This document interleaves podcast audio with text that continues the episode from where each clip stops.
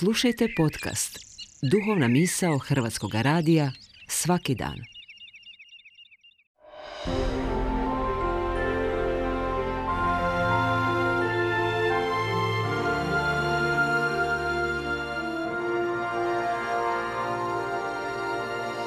Duhovna misao.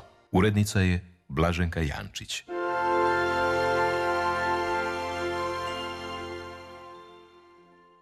Srdačan pozdrav poštovani slušatelji, govori vam Domagoj Matošević, svećenik Zagrebačke nadbiskupije. Povijest je oduvijek isticala osobe koje su nešto veliko učinile prve. Tako svi znamo da je Neil Armstrong prvi čovjek koji je zakoračio na mjesec, Sir Edmund Hillary prvi čovjek koji se popeo na Mont Everest, a naš plivač maratonac Veljko Rogošić je najstariji čovjek koji je preplivao La Manche. Očigledno, oni koji su prvi uspjeli učiniti nešto veliko, zauvijek će biti upisani u knjigu povijesti i na njihovim životima će se nadahnjivati na dolazeće generacije. Ali što je s prvima u povijesti kršćanstva? Znamo da je prvi čovjek u raju desni razbojnik, kojega je kršćanska tradicija nazvala svetim dizmom. Za njega je simpatično rekao sveti Augustin, čitav život je krao, a na kraju je i raj ukrao. No postoji li podatak tko je prva krštena osoba u povijesti kršćanstva? Na to pitanje daje nam odgovor novozavjetna knjiga dijela apostolskih. Ta biblijska knjiga opisuje prvo pojedinačno krštenje najvjerojatnije jednog poganina. O kome se radi? Riječ je o jednom etiopljaninu, dvorjaninu i visokom dostojanstveniku na dvoru etiopske kraljice koji je bio zadužen za njezinu riznicu.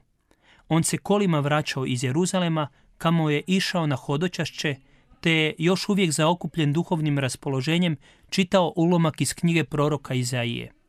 Njemu je u susret došao đakon Filip, mladi gorljivi kršćanin koji je nedugo prije od apostola primio rede đakonata.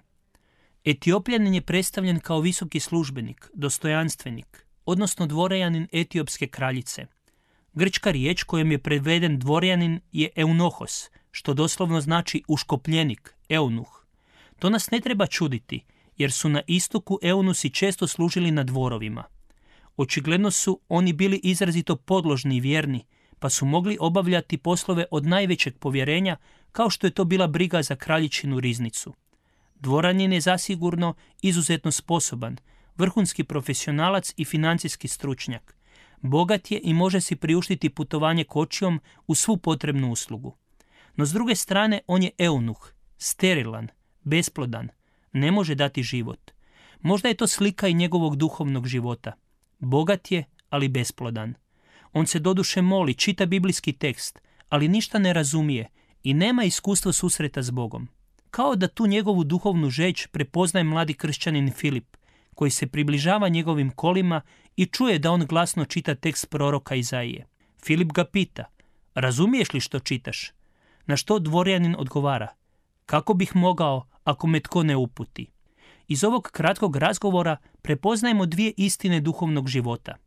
Prva je iskrenost, bez koje nema pravog odnosa s Bogom. Dvorjanin iskreno priznaje da ne razumije biblijski tekst. Druga je istina nenametljivost. Filip pita i čeka odgovor. On ne nameće svoje mišljenje, niti nasilno želi obratiti dvorjanina. Traži njegov pristanak da mu protumači biblijski tekst. Tek kad ga dobije, penje se na njegova kola i polako mu tumači biblijsku poruku. Ta poruka završava s navještanjem Isusova uskrsnuća i njegovog poziva na obraćenje i krštenje. Nakon završene Filipove kateheze, dvorjanin nestrpljivo pita Evo vode, što priječi da se krstim? Ništa ga ne priječi jer ima najvažniji uvjet za primanje krštenja, a to je vjera.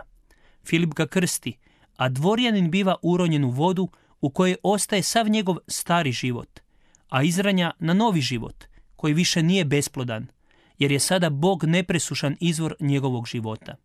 Dvorjanin će zauvijek ostati upisan kao prva pojedinačna krštena osoba, a njegov će život biti nadahnuće mnogima koji se u životu osjećaju besplodnima.